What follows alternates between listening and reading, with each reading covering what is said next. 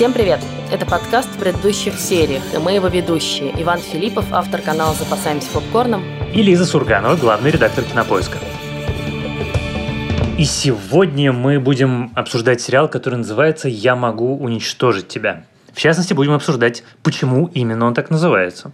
Давай сразу скажем, что это сериал, который вышел летом на HBO, а в России его показывает Амедиатека, и его можно посмотреть на Кинопоиск HD по нашей с ними совместной подписке.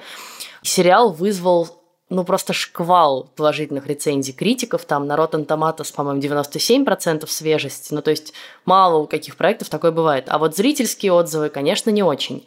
И это, я думаю, связано с очень противоречивой природой этого сериала. То есть он вызывает очень неоднозначные чувства. Во-первых, это очень сложная история. Во-вторых, она про очень неоднозначных персонажей. В-третьих, она очень ну, как бы, там очень важна расовая тема, там очень важна гендерная тема, там важна гей-тема, там много таких очень острых болевых точек, про которые я понимаю, что далеко не каждый человек готов смотреть целых 12 серий. На самом деле, меня местами он тоже триггерил из-за каких-то там фраз и того, как ведут себя герои, что они делают и так далее, и так далее. У тебя какие были эмоции? Послушай, мне кажется, что еще надо добавить, что он еще бесконечно местами натуралистичен, просто дискомфортно натуралистичен.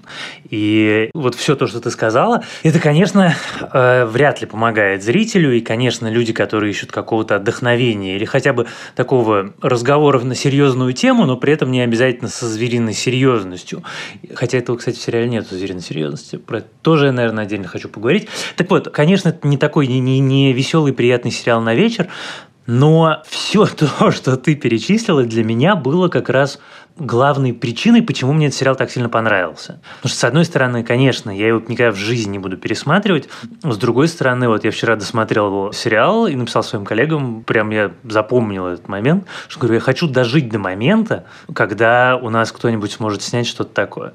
Не потому, что это какая-то невероятно там дорогая история, он дешевый ее, в нем нет звезд, он весь снимается на натуре, там нет никакой сложной графики или что-то еще, но при этом это такой уровень уровень сценарного мастерства и такого качества история, так она сыграна, и так это все снято. И, конечно, когда ты понимаешь, что это все снял, сыграл и написал один и тот же человек, то есть исполнительница главной роли Михаила Койл, то это прям вызывает какое-то бесконечное восхищение. Да, и ей при этом, в общем, 32 года.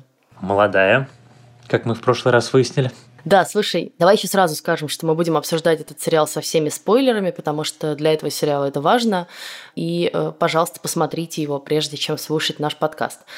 Вот я хочу вернуться к тому, что я, когда начинала смотреть этот сериал, я, с одной стороны, понимала, что я смотрю сериал какой-то важный, заметный, на важную тему. С другой стороны, мне было сложно досмотреть первую серию до конца. У меня главная героиня поначалу вызывала прямо отторжение. И ее образ жизни, и манера общаться. И не знаю, вот все в ней меня отталкивало. Такая избалованная девица, да, которая, значит, получила легкую славу и теперь э, едет на этой славе, на самом деле занимается какой-то фигней, шляется по барам, э, веселится и как бы всех еще обманывает. Ну, в общем, мне было тяжело, мне было непросто, скажем так. Мне не сразу эта история вовлекла и зацепила. И это, конечно, очень любопытно, потому что вот представь себя на месте да, сценаристки и автора идеи Михаила Койл. С одной стороны, это автобиографическая история очень, она рассказывает реальную историю, которая с ней произошла, да, когда mm-hmm. она вот все точно так же. Она писала сценарий сериала своего предыдущего, писала его всю ночь, решила пойти отвлечься, выпить с друзьями. На следующий день обнаружила себя, значит, в бессознательном состоянии, дописывающей этот сценарий, и потом как бы вспомнила флешбеками, что ее отравили и изнасиловали. И это, конечно, очень мощная штука, когда ты понимаешь, что человек просто вот взял и как на сеансе психотерапии, да, выложил все, что с ним произошло, выложил эту травму, вплоть до там, того, что у нее реально в воспоминаниях этот чувак, который ее изнасиловал в розовой рубашке, да, и он в сериале тоже в ней.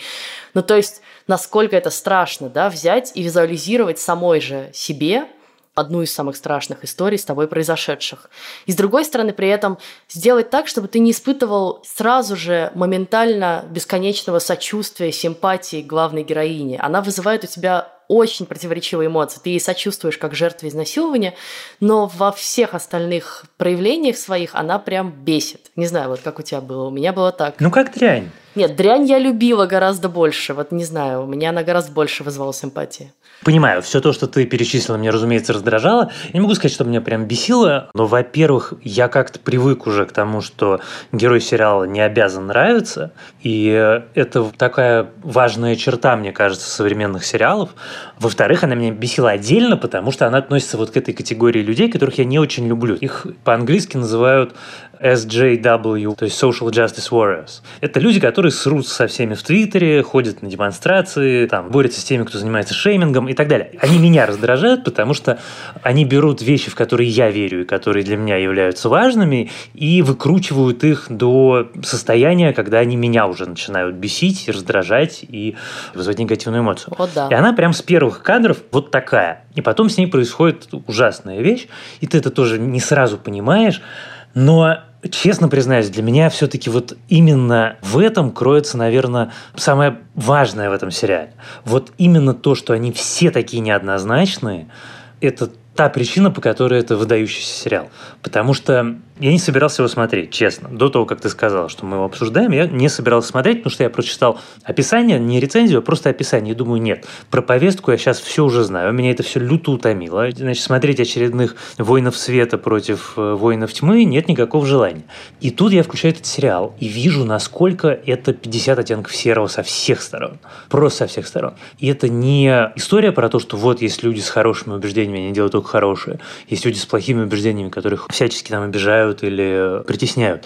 А эта история наполнена прямо супер сложно устроенными героями с очень неожиданными, неоднозначными характерами, совершающие очень неоднозначные, иногда отталкивающие, иногда просто неправильные поступки. И ты смотришь за ними не чтобы увидеть в них ролевые модели, а просто чтобы увидеть в них людей. И это меня прям подкупило. А потом финал, конечно, финал, честно признаюсь, он э, даже по нынешним временам, мне кажется, совершенно революционный. Слушай, я, конечно, тоже не жду давно от сериалов однозначных э, положительных героев, которые тебе нравятся, но, не знаю, у меня при этом часто отрицательные герои, вот сложные, неоднозначные, вызывающие какие-то противоречивые эмоции, не вызывают раздражения. Ну, условно, там, Фрэнк Андервуд меня вызывал в каком-то смысле восхищение, да, вот этой своим демоническим обаянием. А вот здесь была другая эмоция, и я хотела ей поделиться. Ну, я с тобой согласен, у меня та же самая эмоция. Она вызывает раздражение, она вся вся такая шероховатая. А еще, конечно, вещь, про которую мы, наверное, не можем не сказать, про которую пишут все тролли и не тролли, которые есть в интернете, про то, что она человек очень необычной и нехарактерной внешности. Потом, когда она снимает парик, когда у нее короткая стрижка, видно, что на самом деле она невероятно красивая, но она вот иногда прям подчеркнута такая вся угловатая, мужеподобная под каким-то углом. И в этом прямо тоже какое-то есть особое. Но опять-таки, с одной стороны, особое обаяние, с другой стороны, я уверен, что это кого-то может раздражать. Очень классно, что ты сказал про парики, потому что я забыла про это, но я про много про это думала, когда я смотрела, что я вообще не понимаю, с какого перепуга они все, и она, и ее подруга Терри носят парики. Зачем им это нужно делать? У них, очевидно, красивые, густые, объемные, наверное, волосы. Ну, в общем, это меня как-то прям удивило. Это, наверное, какая-то отдельная мода, про которую я, может быть, ничего не знаю, но это было странно. Но это просто это как бы фан-факт на полях. Я что хотела сказать, что вот эта тема social justice, да, и как бы и с точки зрения изнасилования, и как кто переживает травму, да, и когда вот эта великая совершенно серия, когда она пускается, значит, в войну в соцсетях, э, совершает публичное заявление по поводу этого своего приятеля-писателя, обвиняет его в изнасиловании, значит, и начинает э, крестовый поход против всех, кто, значит, когда-либо вел себя некорректно, насиловал, абьюзил и обижал других людей, и как ей реально сносит башку просто. И это очень круто показано, да. да, потому что ты начинаешь думать, господи, просто какой-то кошмар. Вот, ну, как бы, да, ты действительно поддерживаешь все то, о чем они говорят, но это невыносимо, да. И, и когда ты намеренно выводишь на чистую воду, что ли, или как бы сообщаешь координаты человека, да, который э, сделал что-то нехорошее, это, конечно, очень быстро перерастает в травлю, и это очень важный симптом нашего времени, очень печальный, которым надо действительно бороться. И классно, что она из этого выходит. Но для меня еще триггером был отдельным расовый вопрос в этом сериале. При том, что я человек ну, максимально толерантный. Меня совершенно никак вообще не смущает э, чернокожие герои, чернокожие комьюнити, сериал про таких героев. Наоборот, это круто, интересно и всегда здорово посмотреть на какой-то другой образ жизни, э, другое представление обо всем.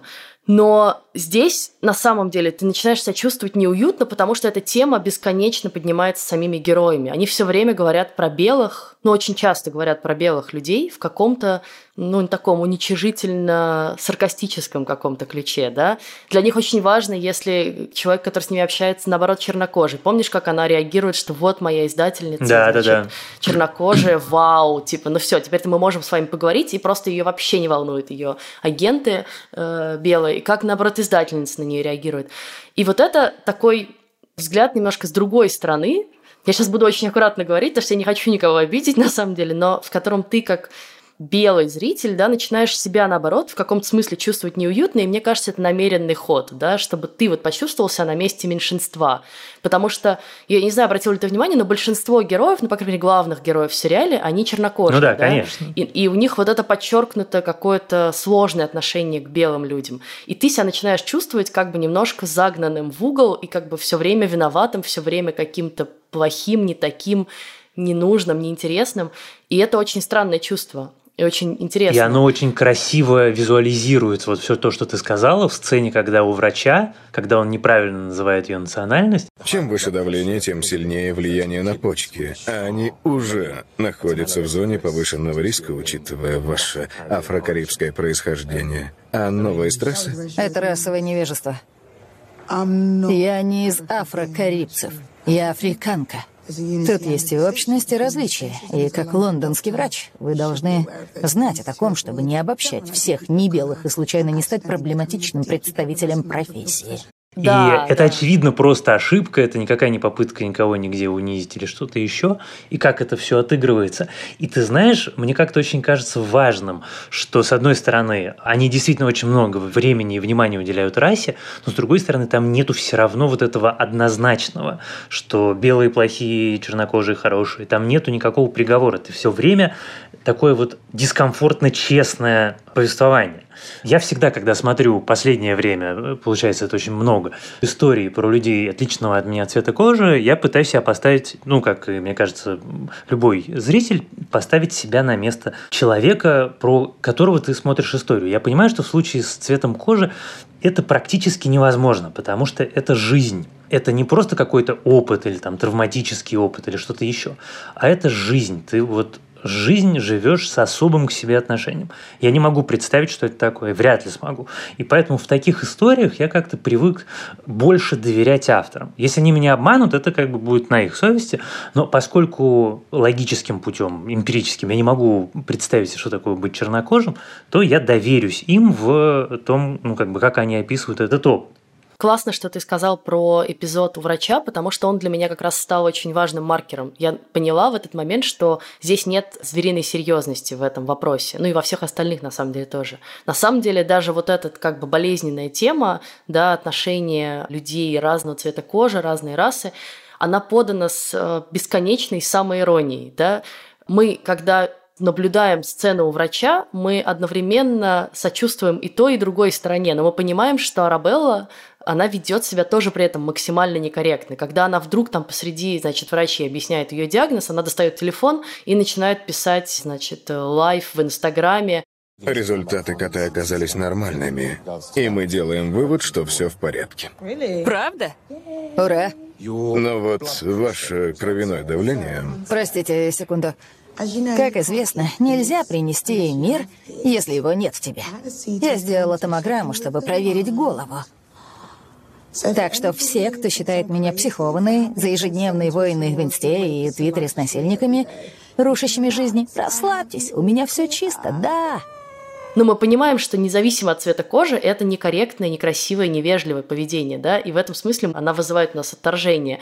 И мне кажется, что авторы сериала умные люди, и они все это писали специально, да, чтобы объяснить, что это ироничный взгляд на некоторую зацикленность отдельных людей одного цвета кожи на, значит, э, людях другого цвета кожи, скажем так. Я уверен, что ты права, и на самом деле эта ирония, конечно, там проявляется всюду, и это то, что мне кажется очень важным про этот сериал. Абсолютно особая интонация. Он говорит о страшных вещах, о важных и актуальных проблемах, но он при этом никогда ну, как бы не ставит диагноза. Он всегда предлагает посмотреть с разных сторон. Историю с э, мужчиной, которого она обвиняет в изнасиловании, с высокой трибуны, которому она ломает карьеру, потом она к ней возвращается, и потом она его не отвергает, она с ним разговаривает, она принимает его помощь. И там история с тем, как она устраивает травлю в соцсетях мужчинам, которые кого-то когда-то обидели, она потрясающе совершенно зеркалится историей про то, как она записывает э, лайвы для магазина вегетарианских зоотоваров. И эта серия завершается сценой, над которой я хохотал прям вот по-настоящему. Хохотал, когда начинает есть курицу в кадре. Что типа меня все заколебало. Это просто гениально. И это такой, с одной стороны, соблюдение баланса, что ты делаешь равновеликими, равнозначимыми две очень похожие истории, завершая вторую абсолютно комедийной сценой, которая, в общем, на самом деле во многом показывает, что сегодня мои принципы такие, а завтра они могут быть другими. И это ее собственное высказывание на эту тему что сегодня мне платит магазин вегетарианских товаров, я буду вегетарианкой, буду топить за глобальное потепление. Но курочки завтра захочется, и, соответственно, я тоже поменяюсь. И опять-таки, это не какая-то констатация, это не слова о том, что я там голос поколения, мы поколение циников. Это просто признание того, что жизнь очень разная, и обстоятельства жизни тоже разные, тоже могут поменяться. Кстати, вот я упомянул дрянь, но мне кажется, что сериал «I May Destroy You» очень похож на девочек потому что она местами прям похожа на Алину Даном, не только обстоятельствами, но и как бы вот этой такой позой, в которую она встает по отношению к миру. Нет, конечно, и там очень еще смешные моменты, когда она начинает говорить, ну вот, а что же там, моя травма. С одной стороны, смешной, с другой стороны, конечно, тяжелый, да, она говорит, ну а что вот я буду говорить об изнасиловании, вокруг, значит, дети голодают в Африке, в Сирии война идет, мир задыхается от загрязнения окружающей среды, и при этом над этим тоже все время какая-то бесконечная ирония происходит, да, над тем, что вот миллениалы, с одной стороны, как бы в такой позе борьбы за светлое будущее, с другой стороны, на самом деле мы понимаем, что, в общем, в каком-то смысле многим плевать на это все, и кроме как твитить в Твиттере, что, значит, я поддерживаю там Грету, э, они ничего не могут. И здесь много такой иронии над своим поколением. Я знаешь, про что хотела поговорить? Про уже самую, наверное, ключевую тему сериала, про, собственно, изнасилование, границы, э, согласие, вот то, вокруг чего он бесконечно крутится и с разных сторон к этому подходит.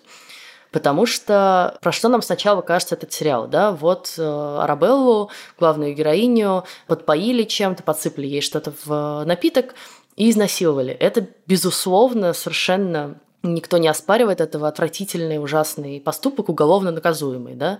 И мы всячески топим за то, чтобы она нашла, и полиция нашла насильников. Дальше мы начинаем видеть совершенно разные истории других персонажей, в похожих обстоятельствах, но как бы не очень похожих. И это, конечно, разговор об очень тонкой вот этой границе. Очень важный разговор, снова актуализировавшийся этим летом, по крайней мере, в России, да, о мету, об абьюзе, а что такое абьюз, а что считать изнасилованием. А вот Кваме, да, ее друг, когда на него нападает, собственно, его любовник, найденный там пару часов назад в Грайндере, как бы насилует, но как бы не насилует. И он сам не понимает, да, да. что с ним произошло. Считать это изнасилованием или нет. Вроде как, э, ну, если говорить там физиологическими терминами, проникновения не было, да. Просто очень некомфортная ситуация, в которой на тебе лежит человек, и ты ничего не можешь с этим сделать. Я, э, ну, понимаю, что это психологически должно быть очень тяжело. А потом он сам делает. А потом вот эта вся история с тем, как он через Тиндер находит девушку, и вот вся эта история зеркалится. Да, да, да, это да. прям это вещи, которые мне как раз, я в четвертый раз, наверное, за подкаст это говорю, которые меня в этом сериале абсолютно восхищают. Нежелание выносить приговоры, нежелание говорить так хорошо, это только хороший, так плохо, это только плохой. И самые чувствительные темы этот сериал обсуждает с самых разных сторон. И тут, конечно, давай все-таки поговорим про финал, потому что финал, в котором жертва изнасилования представляет себе три варианта развития событий, один из которых, разумеется, месть жестокая, а другой – это принятие, а третий – это вообще как бы любовь, это даже для 2020 года абсолютное достижение. Вот весь этот финал, вся эта конструкция, как она придумывает сначала, она представляет себя, она его встретила. И он – это охотник, он – это такое порождение тьмы, человек, который ее выследил, на нее напал, ее не узнает сейчас, и вот она ему мстит. Эту вещь я прочитал в замечательном тексте на сайте Guardian, и мне просто хочется это рассказать, потому что я бы сам не заметил. И этот финал заканчивается тем, что она заталкивает его тело под кровать. Потому что мы знаем, что ну, под да. кроватью живут монстры. Мы дети, мы боимся. Монстры, которые живут под кроватью. В первом сценарии он заканчивает свою как бы историю, ее насильник под кроватью. Вторая история, это где она пытается понять его обстоятельства, почему он это сделал, как он это сделал. И она приглашает его, и вторая история заканчивается, когда они сидят на кровати. Это уже как бы такое некое равноправие. Нет, она заканчивается приходом полиции. Ну, тем не менее, она, Там он, как он, бы такой справедливый. Да, да но он сидит на кровати. Да. А да. третья, она приглашает его в постель, ну как бы в внутрь. Все это уже принятие. Когда она потом говорит, что тьма во мне, и я больше этого не боюсь, это э, все-таки даже сейчас со всеми откровениями, которые уже принес нам новый век телевидения, историй «давайте посмотрим точку зрения насильника», я просто не очень много помню потому что, ну, как бы это такая опасная территория, на которую мало кто рискует заходить. А она заходит и делает это так, что ну, просто ты сидишь в абсолютном восхищении и думаешь, господи, ничего себе. Нет, более того, в третьей истории, на самом деле, это же не просто про любовь, это еще в каком-то смысле про перевернутые роли. Она ведет себя как мужчина. Если ты обратил внимание, да. там даже сцена секса снята так, что, ну, так невозможно, мне кажется, на мой взгляд. Это просто метафора некоторая. Ну или страпон. В общем, да, я согласна. Ну да, либо это какие-то приспособления. Я согласна, это очень круто сделано, и ты все время думаешь, ну вот, а неужели это так произошло? Потом ты разгадываешь эту фишку и понимаешь, что да, ни один из этих финалов на самом деле не происходит в реальности, а прокручивается в ее голове. И я думаю, что реальность такова, что она видит этого насильника в баре, она его узнает, у нее это вызывает какую-то рефлексию, какой-то поток воспоминаний и переживаний, она начинает думать, а вот если бы так было, так и так, но в конце концов выходит из этого. То есть на самом деле это сериал про преодоление травмы, да, она выходит из этого, она пишет об этом книгу, издает ее независимо уже, добивается всего сама, и это очень круто. Ну, то есть он такой прям положительный, да, в каком-то смысле, может быть, очевидный, но хороший. Я знаешь, к чему хотела вернуться еще? Вот ты немножко про это сказал, про то, как все герои неоднозначны. И на самом деле, вот все пишут этот сериал про границы, про согласие, но там практически все герои в какой-то момент нарушают да, чужие границы, да. даже границы своих друзей. Квама делает это с девушкой, да, которой он не говорит, что он гей. И ты тоже в этот момент думаешь, ну, это вроде не изнасилование же, да? Ничего такого уж прям не можешь сравнить это с изнасилованием пьяного человека в баре. Но это тоже какой-то неприятный момент. Или когда Рабелла закрывает Кваме с другим парнем в своей комнате, да, и он не может выйти, и это максимально некомфортная для него ситуация, максимально сложный момент она тоже на это плюет. Я отдельно хочу поговорить про ее вот этого итальянского бойфренда, потому что я не до конца поняла историю с ним, но в каких-то рецензиях тоже прочитала про то, что на самом деле она его границы нарушает, когда она припирается к нему в Италию, да, как бы вламывается в его квартиру фактически, а потом пытается выбить в нее дверь. Но я не очень поняла, почему у него вызвало это такую реакцию, почему он ее выставляет. Ну, как бы он себя ведет тоже максимально неприятно в этой истории, я бы сказала. Не знаю. Ты знаешь, почему я думаю, что он в этой ситуации скорее прав? Потому что он с самого начала нам показан как человек, который очень жестко задал свои границы. Вот это не история про то, что я не знала, что ты такой. Он с первой же сцены человек с жестко очерченным личным пространством. Он ее отправляет, он на вопрос, увидятся ли они, говорит, что не знаю. Потом она из-за того, что нужно его ДНК, нарушает его границы и подвергает его опасности, потому что он драгдилер, а его тащут в полицию, и это, в общем, вообще все не очень хорошо. И, наконец, она как бы ведет себя как такая абсолютно классическая прилипала, то есть без приглашения. Понятно, что ей плохо, но это другой человек, это его дом – Это место, в котором он должен ну, да. чувствовать себя абсолютно защищенным. И он ей сказал об этом. Он выстроил эти границы. И она их нарушает, и она, в общем, получает то, что она должна была получить. Он же не переходит, ну, как бы он не бьет ее, он не делает ничего предусудительного, он просто ее выгоняет. Ну, всего-то пистолетом помахал перед носом, да. Ну, она дверь пыталась Слушай, выбить. я знаешь, за что зацепилась? Да, она действительно ведет себя как прилипала, но Блин, мы столько видели в истории кинематографа фильмов и сериалов, в которых такое поведение героя или героини было, ну, не то, что даже норм, а как бы приводило к какому-то, наоборот, счастливому финалу, да, вот эти все знаменитые ромкомы про то, что ты залезаешь к девушке через балкон в спальню, и она счастлива тебя видеть, ну, условно, да, такая стереотипная ситуация. Мне кажется, это все уже из прошлой жизни. Деле, нет, конечно, да, но просто мы на этих фильмах росли, да, очень долго считалось, что это, наоборот, романтический жест, ну или да. что если к тебе приехала расстроенная девушка в чувствах, и даже она там вломилась в твой дом, то ты ее, ну, как бы в старом кино, условно, это закончилось бы тем, что он, конечно, ее обнял, приголубил, Камера утешил, бы отъехала, и все были бы счастливы, и да. трепыхались занавесочки на ветру кокетливо. И это просто очень интересный момент, да, что вот ты как бы про это не думаешь, ты воспитан в таких стереотипах, что это всегда вознаграждается чем-то, а на самом деле нет, нифига. Это прям супер не норм. Я помню, что я даже читал какие-то тексты, даже в том числе на русском языке, про то, что поведение, которое нам годами навязывалось романтическими комедиями, я сейчас говорю навязывалось не в плохом смысле. Авторы этих комедий не ставили перед собой целью научить нас плохому, просто это было представление о мире из другого времени. И сейчас это действительно выглядит странно, и на самом деле, наверное, для людей нашего возраста и старше, я уверен, что людей старше это прям проблема, потому что мы просто над этим можем похихикать, а, условно говоря, вот все, простите, фейсбучные срачи, в которых по другую сторону от девушек, говорящих об абьюзе, или девушек, говорящих о том, что кто-то переходит личные границы, оказываются не какие-то страшные мужики, а женщины за 60, он, в общем, свидетельствует о том, что для старшего поколения это, очевидно, проблема как бы гораздо больше. Ну, конечно, да, вы убиваете всю романтику. Ну вот, понимаешь, вот я, конечно, совершенно из другого лагеря, так же, как и ты. Я думаю, что личные границы – это прекрасно, и мне как раз очень интересно было смотреть, какие разные ситуации с соблюдением и нарушением личных границ предлагает нам этот сериал. И какие они все неоднозначные, и как это все, в общем, тонко выстроено. И действительно, каждый герой сначала становится жертвой, а потом сам становится абьюзером в той или иной степени, нарушая чужое пространство. Это очень такой сериал 2020 года в каком-то смысле. Да, знаешь, какой еще момент я хотела обсудить, который вызвал у меня тоже какие-то вопросы, эмоции. Вот эта история с э, писателем, который ей помогает, и с которым они потом спят, и который в процессе, значит, снимает презерватив, и дальше происходит все, что происходит, она, конечно, тоже показательная во многом, да, потому что давай вспомним ее реакцию сначала. Он ей говорит, что, значит, да я вообще его снял и думал, что ты знаешь про это. И ее первая реакция, да, нужна какая-то экстренная контрацепция – она продолжает с ним общаться. Она не то чтобы считает, что он на самом деле как-то ее обидел, травмировал, изнасиловал, да, она сначала это не воспринимает.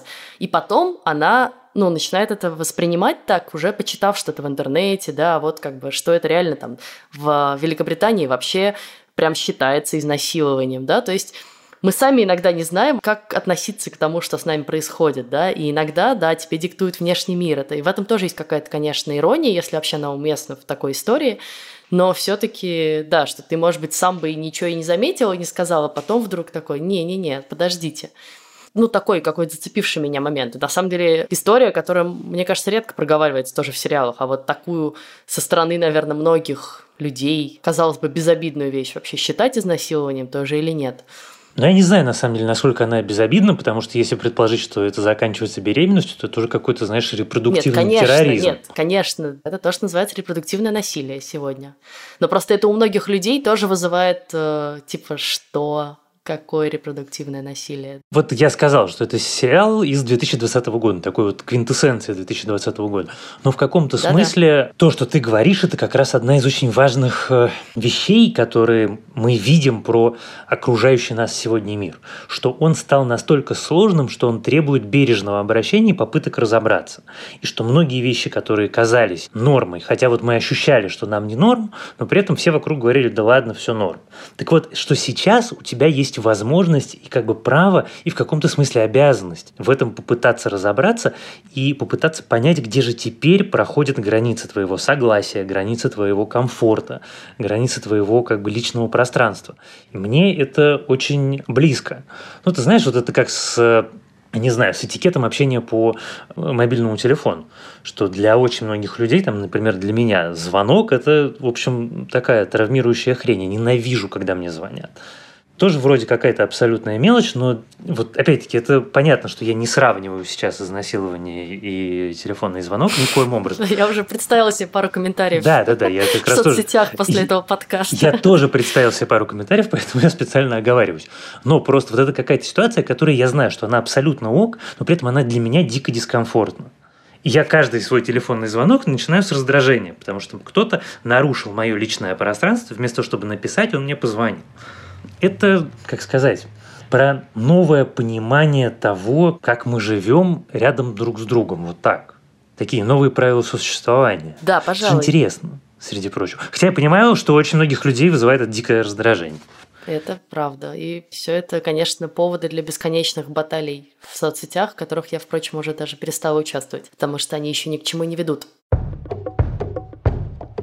А, я знаешь, про что очень хотела поговорить? Про, собственно, тему изнасилования и закона, да, и правопорядка. Потому что вот если вспомнить сериал Unbelievable, который вышел в прошлом году, который мы с тобой не обсудили, но э, я потом много раз пожалела, потому что он прям выдающийся, то как там была подана эта тема, да? Э, девушка заявляет об изнасиловании, и ей не верят в полицию. То есть ей как бы верят, но потом начинают сразу подвергать сомнению все, что она рассказывает.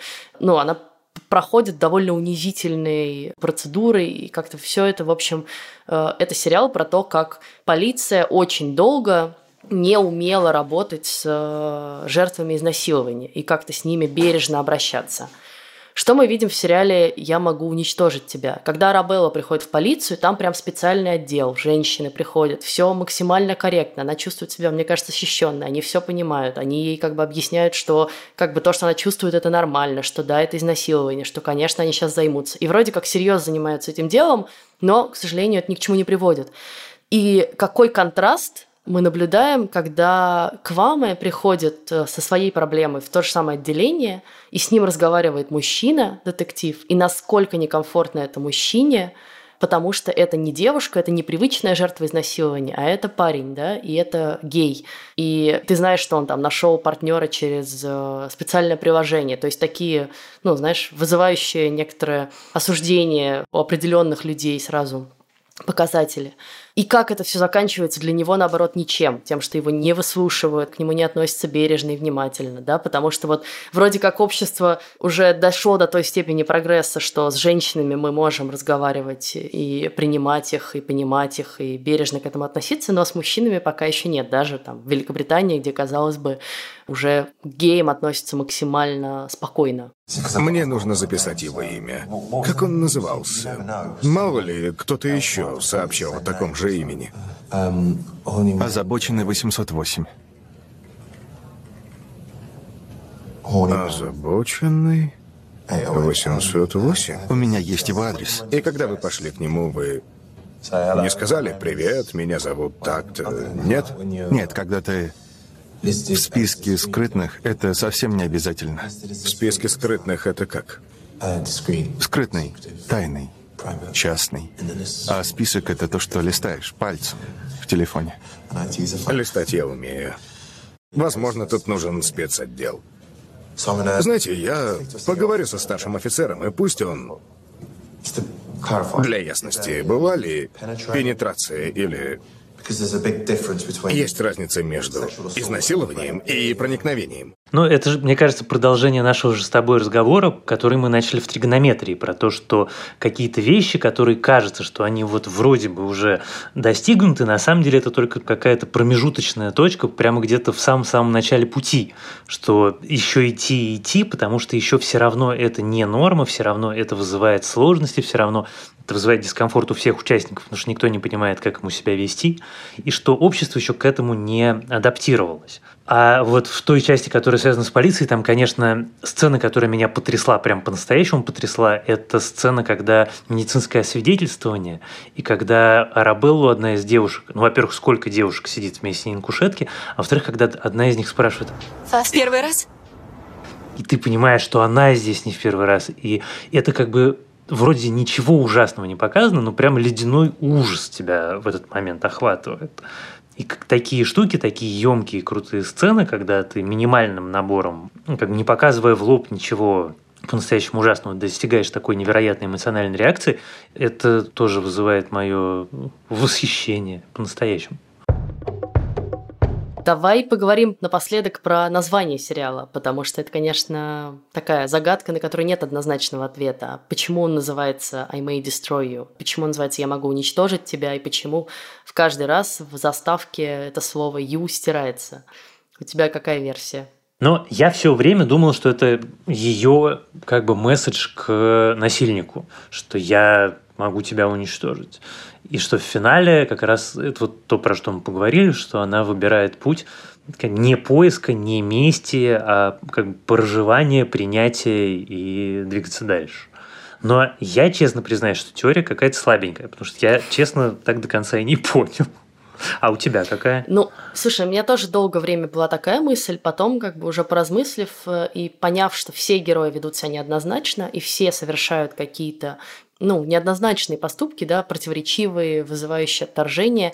Мне кажется, что это название, которое можно на самом деле каждому из них в какой-то степени примерить. Да, вот парень, который изнасиловал Арабеллу, может уничтожить ее, потому что, ну, мы видим, как это травма, что она с ней делает, да она может уничтожить его в качестве мести, и она этого не выбирает. Дальше каждый из них в каком-то смысле может нанести довольно большой вред другому человеку. Этот тому, этот третьему. Каждый из них может на самом деле эту фразу в каком-то смысле произнести. Может уничтожить себя, может уничтожить всех, потому что всем сделал больно. Ну, то есть поэтому там стирается «ю», да, как какое-то конкретное лицо и конкретного человека. Может быть, это, знаешь, даже можно расценивать как э, фразу, обращенную к самой себе, да, и как бы можно уничтожить тебя, а может быть себя в этом процессе, да, потому что она же действительно в какой-то момент загоняется настолько, что вот кажется, да. если она сейчас не остановится, то ей кранты. Ну вот когда с этой историей с соцсетями, с правозащитной деятельностью, она может в этот момент уничтожить себя, правда, в конечном счете. И в этом смысле, да, мне кажется, это крутое название. Ты знаешь, какая мысль мне пришла в голову, пока ты говорила? Я подумала, а может быть, речь идет именно о травме, что я травма могу тебя уничтожить уничтожить. Ну да, и травма может тебя уничтожить, и там масса, на самом деле, вариантов. А в результате как бы нет. Она выбирает... Нет, это я тебя могу травму да. уничтожить, наоборот. Да, мне тоже, наверное, не просто было бы его пересмотреть, хотя мне захотелось какие-то моменты, потому что, что он действительно мастерски сделан, и мне кажется, это такой прям важный учебник по сценарному мастерству. Я очень хочу посмотреть теперь ее первый сериал, вот этот э, «Жевательная резинка», с которым она прославилась, собственно. Ты смотрел его? Нет, но я тоже теперь его хочу посмотреть. Ну, в общем, как бы человек двух больших проектов на телевидении уже вот делающий такое. Это прям... А еще я прочитала, что она написала 190 драфтов, что ли, сериала вот этого. Ну, то есть она прям совсем какой-то космический персонаж. Я не сомневаюсь. Слушай, а еще, конечно, я на протяжении 12 серий регулярно возвращался к мысли, как же мне нравится 30-минутный формат для драм. Как же это круто, когда делают не по часу, по 30 минут. Это прямо сколько за последнее время мы с тобой обсуждали, сколько я посмотрел таких историй. Все-таки еще несколько лет назад 30-минутных драм в принципе практически не существовало. А теперь их с каждым годом становится все больше и больше. И мне очень интересно смотреть, ну просто драматургически, как это все решается. Что все равно на 30 минут можно рассказать историю совершенно полноценно, вызвать все нужные эмоции и переживания. Это очень круто. Слушай, я хочу напоследок э, обсудить письмо, которое нам пришло про сериал «Защищает Джейкоба». Мне кажется, очень интересная теория от Ильи Киселева. Здравствуйте. Хочу выразить вам благодарность за ваши подкасты. Благодаря им я начал лучше разбираться в сериалах. Но я хочу написать вам насчет сериала «Защищает Джейкоба». Мне сериал понравился, я согласен со всеми вашими мыслями о нем. Было очень интересно из серии к серии догадываться, кто убийца, но была одна вещь, за которой я с первых серий знал, кто на самом деле убийца. Если вы читали интервью с режиссером фильма «Достать ножи», то знаете, что Apple запрещает убийцам в фильмах использовать iPhone. Я, кстати, не знала этого факта. В начале просмотра я и забыл про этот факт, но в сцене, где Леонард Пац удаляет фотографии с телефона, он использует Android – Увидев это, я сразу вспомнил про то интервью. После этой мысли я на протяжении всего сериала знал, что именно Леонард Пац убил того мальчика. Именно этот факт слегка подпортил мне впечатление от сериала. Интересно, что вы думаете насчет этого, и заранее спасибо. Слушай, ну, во-первых, спасибо вам огромное за письмо, это было очень приятно, и мне кажется, что вы правы, потому что я тоже читал это интервью и читал последующее за этим обсуждение, и я рад, что я не заметил этой детали, видимо, я отвлекся и не увидел, что у него не iPhone, потому что я думаю, что мне бы это сильно попортило впечатление от сериала. И не исключено, что вы правы. Но, с другой стороны, я думаю, что все равно это не более чем теория. Мне это просто кажется, что, как правило, ну или я хочу так считать, да, что на самом деле талантливые шоураннеры, талантливые художники-постановщики и костюмеры, они думают не про то, значит, как э, марка телефона маркировать убийцу, а про соответствие вещественного мира, да, истории героя. И в целом мы понимаем, что iPhone – это более дорогой телефон, ну, как бы более не знаю, престижно, что ли, его иметь. А телефон на андроиде – это такой более доступный телефон, который, в общем, есть у гораздо большего количества людей, поэтому. И я думаю, что это скорее маркер социального статуса и достатка нашего персонажа, чем э, указание на то, что он убийца. Ну и если все таки сценаристы начнут э, как бы вставлять айфоны и не айфоны, чтобы маркировать, кто реально виноват, это будет как-то совсем грустно. Все будут бесконечно это отслеживать. Я, кстати, тут хотела сказать, что я начала смотреть сериал «Тед Лассо», новую комедию от Apple TV. И, э, наконец-то, Apple оторвались, и теперь макбуки в сериале показывают нормально, никто не заклеивает яблочко, знаешь, как это было принято некоторое время назад, потому что это же Apple, и вот Apple с гордостью рекламирует свои собственные товары. Это смешно. Ну, послушай, они тратят на это много денег, имеют полное право. Да я не против. Ну что же, на этом мы завершим наш сегодняшний выпуск. А в следующий раз мы снова обсудим старый сериал. Это сериал Оливия Китридж, или по-русски он называется «Что знает Оливия», HBO-шный сериал, который вышел несколько лет назад. Очень интересная драма о пожилой женщине, о том, как она переосмысляет свои отношения с семьей, свою жизнь и так далее, и так далее. С совершенно великолепной и обожаемой мною Фрэнсис Макдорманд. Сериал небольшой, там всего 4 эпизода по часу, так что вы вполне успеете его посмотреть до нашего следующего подкаста. Пишите нам письма, нам очень приятно всегда их читать, и нам очень приятно знать, что вы нас слушаете, что вы э, с нами спорите, говорите нам приятное, иногда неприятное. Ну, просто очень важно понимать, что мы делаем что-то не просто так, а что там есть живые люди, которые реагируют на наши слова. Да, пишите письма на почту подкаст собакакинопоиск.ру. Еще нам можно писать в нашей группе в Фейсбуке, она так и называется в предыдущих сериях. Еще можно писать отзывы в iTunes и в CastBox, ставить нам оценки, пожалуйста, делайте это. Это помогает людям узнавать о нашем подкасте. Ну и слушайте нас на всех сервисах, где есть подкасты, от Яндекс Музыки до YouTube. С вами были Лиза Сурганова и Иван Филиппов. А помогали нам в записи этого выпуска продюсер Женя Молодцова и звукорежиссер Геннадий Финков. Пока. Пока.